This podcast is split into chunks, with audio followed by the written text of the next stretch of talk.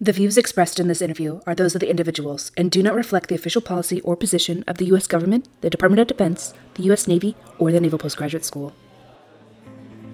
Welcome to the Trident Room, brewer of stout conversation, unfiltered and on tap. On today's episode, the Trident Room podcast hosts Luke Goorsky and Marcus Antonellis sit down and have a conversation.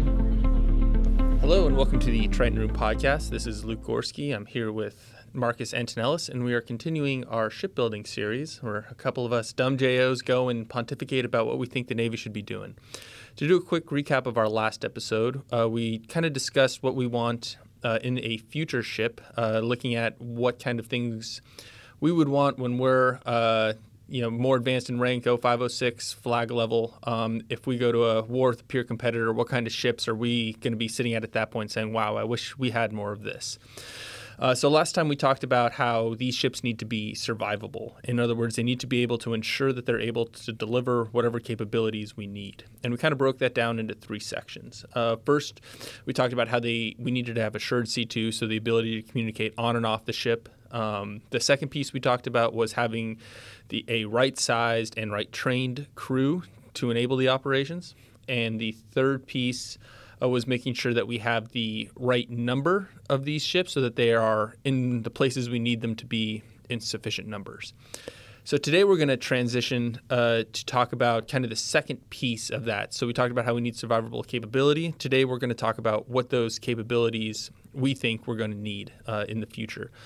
Uh, so to kick that off, we'll talk about the most fun part of the capability side of the spectrum, which is things that go boom, missiles and whatever else, rockets. I think we'll have a kind of interesting discussion here as we kind of start out with the kinetic capabilities that we think uh, will be necessary for the U.S. Navy to have in a pure competitor environment uh, in the 2030s, 2040s. Uh, so I guess to kind of kick it this off, Marcus, you have a lot more experience with missiles and things like that than I do. Um, so I think the number one thing, or at least right now, the Navy's primary uh, offensive capabilities are delivered through their VLS systems. Did you say that's accurate? Yeah, for sure. Um, and the VLS system is is good for a lot of reasons, right? It gives you some versatility there. You can you can there's all sorts of flavors of standard missiles you can put in there. You can put in uh, a few uh, the evolved Sea Sparrow missiles.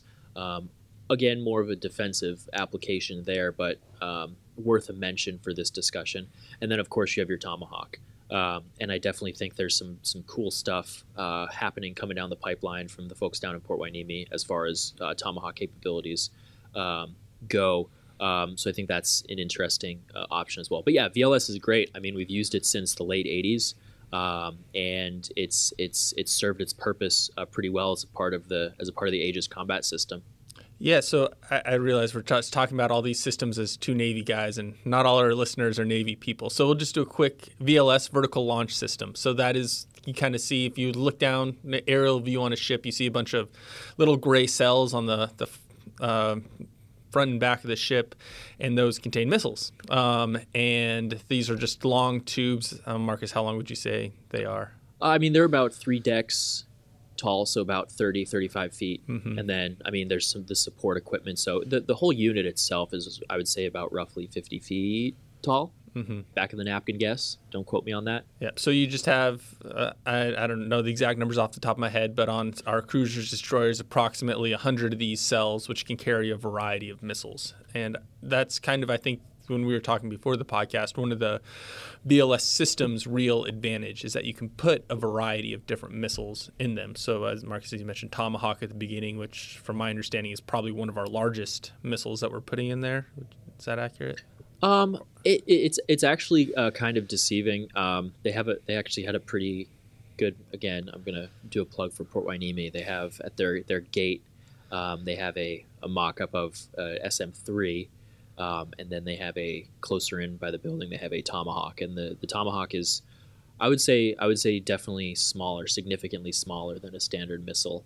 Mm-hmm. Um, so I mean, and that's for a number of reasons, right? You think of a tomahawk; it's a it's a slower moving um, cruise missile, right? So it, it gets it gets kicked out of the VLS. Um, it, it, it gets pointed in the right direction, and it just sort of goes along at its own pace. It's not a very fast missile, it's not a very agile a, a fancy maneuvering missile, um, but it's it, it gets the job done. Whereas with the standard missile, it's it's quite fast because um, just different applications. The standard missile was designed for air defense, so countering very very fast um, targets. Um, whereas the Tomahawk, again, different mission set.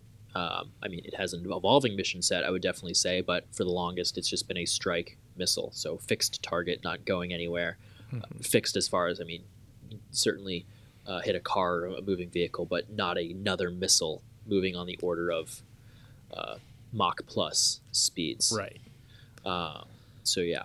Yeah, and I know that they've been, you know, working on the Tomahawks and converting those into be anti-ship cruise missiles is a, a, program that's ongoing. But traditionally, I think for most of our listeners, when you think of Tomahawks, it's getting launched out of ships in Operation Desert Storm or into Iraq or Syria or wherever to hit fixed targets uh, over land. So provides that unique capability. The SMs, you talked about their uh, standard missiles, those are primary for air defense. However, we have used those in ship to ship roles or ship to ships tests, from my understanding. Is that right? Yeah, that's correct. Yeah, there have been there have been several public tests now of SM as used as a surface weapon, not just an air to air target. Mm-hmm. So then you can kind of go shorter range, faster missile, uh, but with the flexibility of being able to hit air, land, sea targets. Um, and then like you mentioned the sea sparrow which is a little bit more of a you know close in i don't know point defense isn't quite the right word but uh, it's a, a limited area i mean it doesn't have without getting too much into the weeds it doesn't it, it it's not a very extended mm-hmm. the e stands for evolved not extended and i'll leave it at that uh, but yeah and then there's a few other um, non vls systems we have right there's um, sea sparrow comes in a traditional uh, quad or eight pack launcher you see those on some mm-hmm. of the, mm-hmm. the carriers. Mm-hmm. Um, and then you have the uh, the rolling airframe missile, the RAM, mm-hmm. um, and that again a very high, a very good solid weapon system, but very limited range. Right. So yeah, I would definitely say point defense, like as a uh, something's coming after you, you can't really protect your neighbor um, with a system like that, with with those systems, just given their um, their low range. Um, and what we see now with a lot of the uh, blossoming technologies um, from some of our adversaries, um, this the, the speeds are increasing, and that pushes or it, it, it depresses your reaction time. Mm-hmm. Um, so these these very short range missiles, um, I mean, a, a, a, missile going Mach five plus, the hypersonic, will um, quickly travel 10 miles in in not in not enough time to react. I don't want to do any public math here, but yeah, you don't have enough time. Right. Period. Um, and while these are good defensive systems, they just have been designed um, to a different threat. Right. Um, so we'll, we'll, revisit hypersonics uh, in a minute because I think that's really valuable. But just kind of focus in on um, the VLS uh, in terms of its current applications and where it might go, or weaknesses and advantages. So I think we identified the key advantage where it gives you a lot of flexibility, gives you a lot of different missiles. Um, and I think when you read or when going through articles about uh, envisioning the way warfare is now in the missile age or is going, um, and even you know how it's been since you know cannons and stuff like that. One of the key points is the number of missiles that you can provide on target. Um, and so when you start looking at some of the modern naval uh, tactics theories, um, things like that, it in some ways some people reduce it down to counting of VLS tubes. How many VLS uh, cells tubes do you have versus the enemy, um, so that you can put more missiles on than them. Um, and I think one of the interesting discussions we have for that going forward um, is uh, how valuable the VLS cells are and where they should be. Um, because yes, we're counting VLS cells, but really what we care about in that is the missile or the offensive capability. Um, so we talked about their advantages.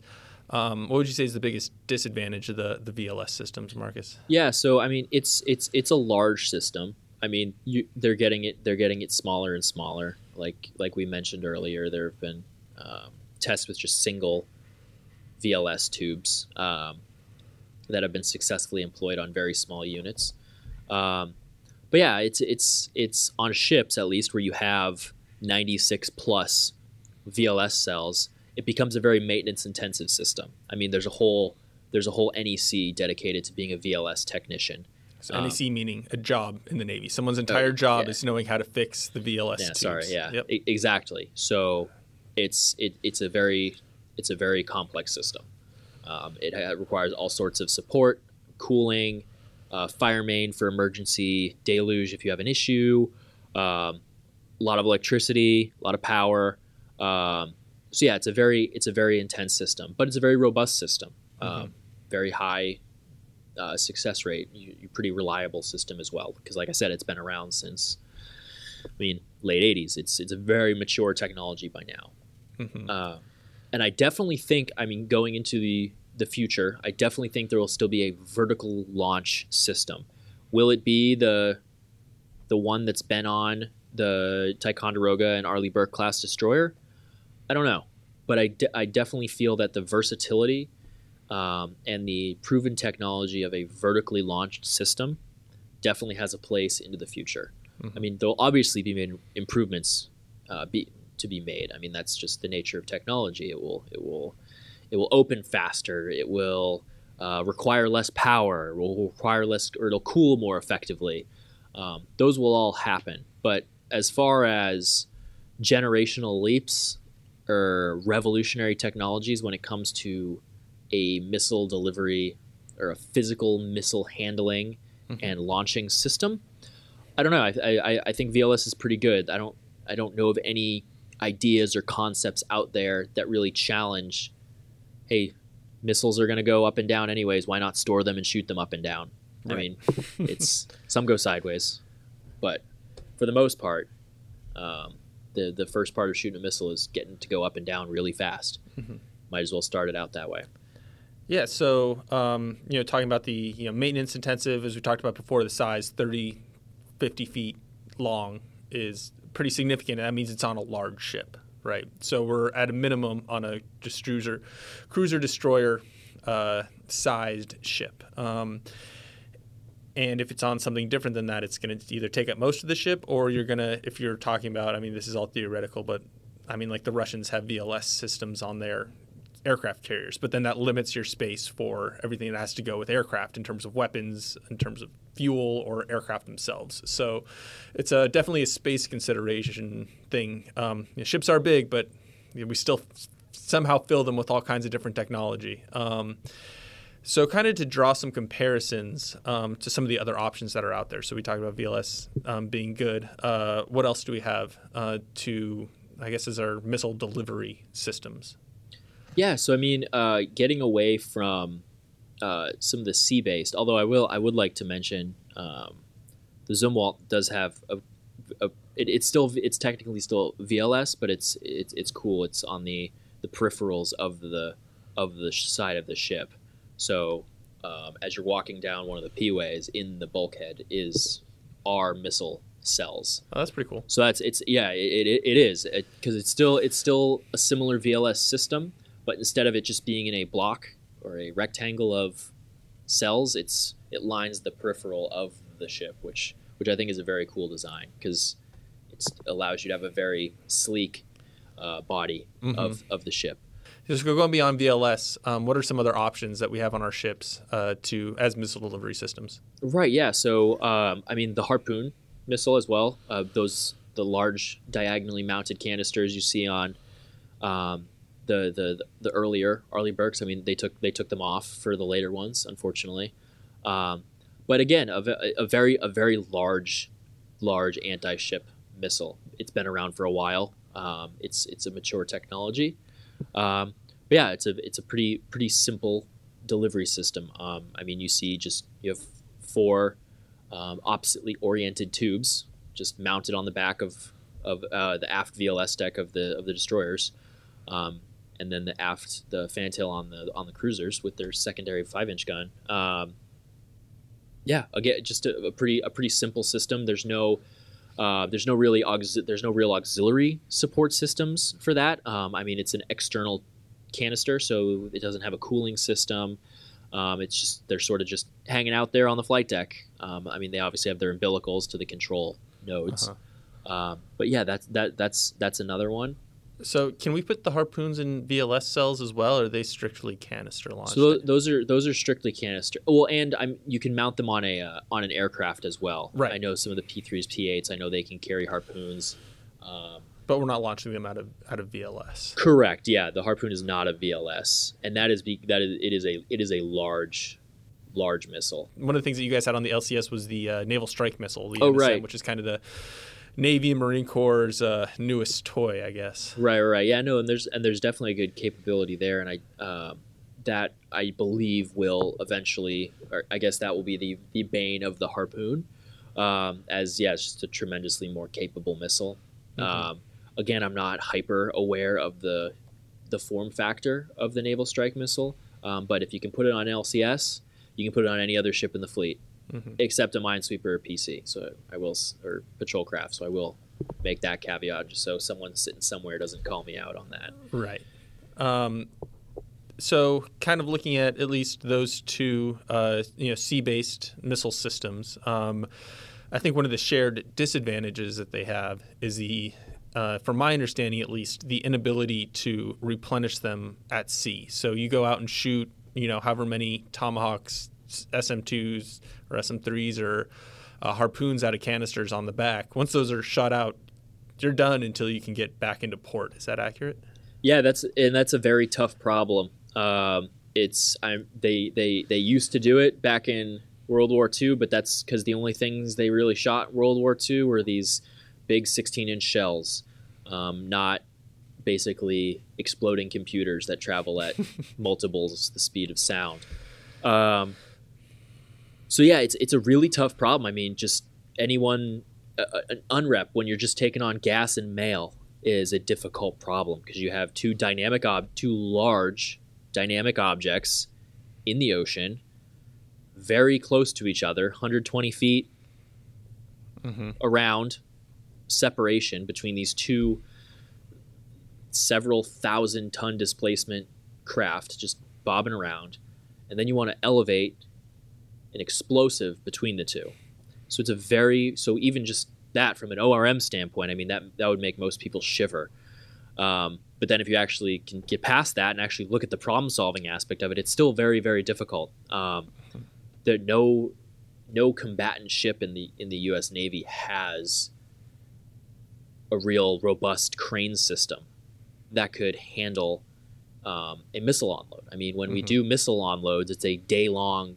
day plus long evolution to take on a full loadout, and the crane they bring in is a giant commercial crane with the with the four legs that extend and uh, press into the earth to level it, and it's it's a very large crane. Mm-hmm. And if you were to put that on a ship, again, that's another. I mean, our ships, like you said earlier, our ships are already packed full of systems and systems of systems. Mm-hmm. And to add another thing, a giant crane. I mean, we have a boat davit, but that can lift a rib with a couple people in it. So uh, yeah, like a small, like uh, what you see, like the Navy SEALs flying around. rig- in, yeah, sorry, rigid Yeah. hull inflatable boat. Um, but yeah, it's orders of magnitude Right. different, both from a weight standpoint, but then again also from a danger. is- I mean, because what if, what if you drop, what if you drop a missile? Mm-hmm.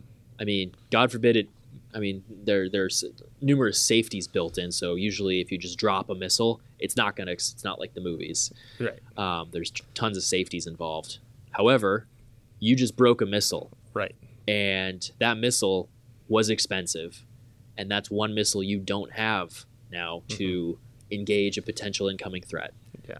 So I think that kind of looking forward in the, the 2030, 2040 range and peer competitor uh, areas, I mean, we can see, you know, pretty large uh, anti uh, area denial technologies, you know, that if we're going to report, if that's a known weakness of our system, a known, I don't know, vulnerability or weakness, I don't know what the best way to say that is, but, um, you know, ports are fixed targets. Ballistic missiles are I mean, they've been around since World War II, and all of our adversaries have ballistic missiles that are capable of ranging pretty much the entire United States, or at least uh, able to range some of our significant uh, port facilities, right? So the inability to replenish your, your firepower underway does start to become an issue when we're looking at actually expending ordnance there, right? So um, I think that's going to be really something that we, I don't know if we'll come up with the answer today, or maybe we'll try and uh, bring in some people that are smarter than us about um, some ways that we can incorporate or, you know, look at being able to rearm these ships underway. Because a ship without any missiles, so now you just have a really expensive sensor with a lot of people on it. Um, so I think that that is uh, going to be a good discussion for us going forward. Is trying to figure out ways to replenish offensive capabilities underway, or at least in an expeditionary manner. Yeah, and that's a very I I, I like I like how you mentioned that just a very expensive sensor because that isn't necessarily a bad thing. I mean, just because you are out of ammo doesn't mean you still can't engage a target with someone else's magazine. Right. Given if given an integrated uh, C2 structure, you can certainly, hey, I can I can see this guy. He's coming at me. I don't have anything to engage him. Here's his business card. Give him a call. and your friend from down the way, who might have a couple extra standard missiles hanging out, he can send a couple over the horizon and do you a favor. Mm-hmm. That is the way we are going. One of the things with this limited, with this inability to replenish missiles at sea. And I mean, we're not, if we're worrying about, I mean, China and Russia hasn't come up with a good solution for that problem either, which is surprising because they're much more risk adverse than we are. I figured they would have come up with something by now. Much less risk adverse. Sorry, much less. Yes, way with words, right? They they will do crazier things than we do. Right. I'll just put it that way. Um, so I think a way to mitigate the issue of potentially running out of ammo is just to make each shot count more. Mm-hmm. So how do you do that? Get better target data. Have better missiles in each cell. And I think with a lot of the stuff that's coming online, I mean, SPY-6 is going to offer, offer a tremendous leap in capability from the SPY-1. Um, a lot of the SM6 capabilities um, are still maturing as technologies, but there's a lot of hope on the horizon for that. I think just as an all around amazing missile. Mm-hmm. Um, so, like I said, if, if you know you cannot reload, make each shot count. So I think that uh, kind of through that discussion uh, remind me of some other things that you know I've been reading about, uh, talking about.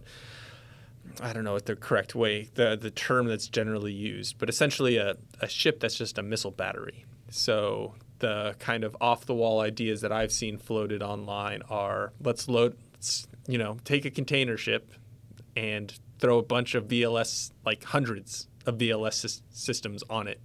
And now that floats in the middle of wherever, well outside of where the enemy is, especially if we're talking about tomahawks or things with particularly long ranges.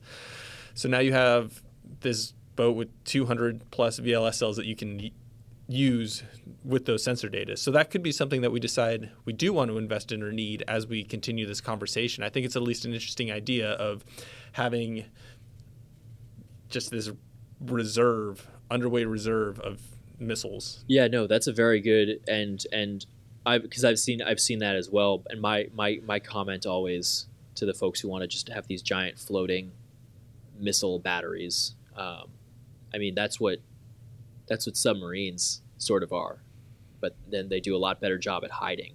I mean, you can stick over a hundred it's comparable Tomahawk to cruise a, missiles on a on a on a SSGN. I mean, Yeah. that's that's that's a tremendous capability right there. Yeah. To, Um, to me, the biggest disadvantage with the the sub base piece of it is as soon as you launch one of those missiles, you know where the sub is, That- which thi- defeats a lot of the purpose of You're right. You're you're very right there. And and then getting that target quality information to a submarine is also difficult because how do you do that? You you really can't when they're submerged. You, I'm I'm I'm not a su- I'm not a submariner, but I would go as far to say as you cannot really get target quality data. Yeah, and I think some of those discussions about that kind of exceed what we can talk about on the podcast. Oh, but, right. Um, yeah, it's uh, a different animal uh, than sending radio waves. That's for sure. Thanks for joining us in the Trident Room. For more information about today's guest and topics, please visit the show notes. The Trident Room podcast has been brought to you by the Naval Postgraduate School Alumni Association and Foundation. For questions, comments, and suggestions, please email us at tridentroompodcasthost at nps.edu and find us online at nps.edu slash Trident Room Podcast.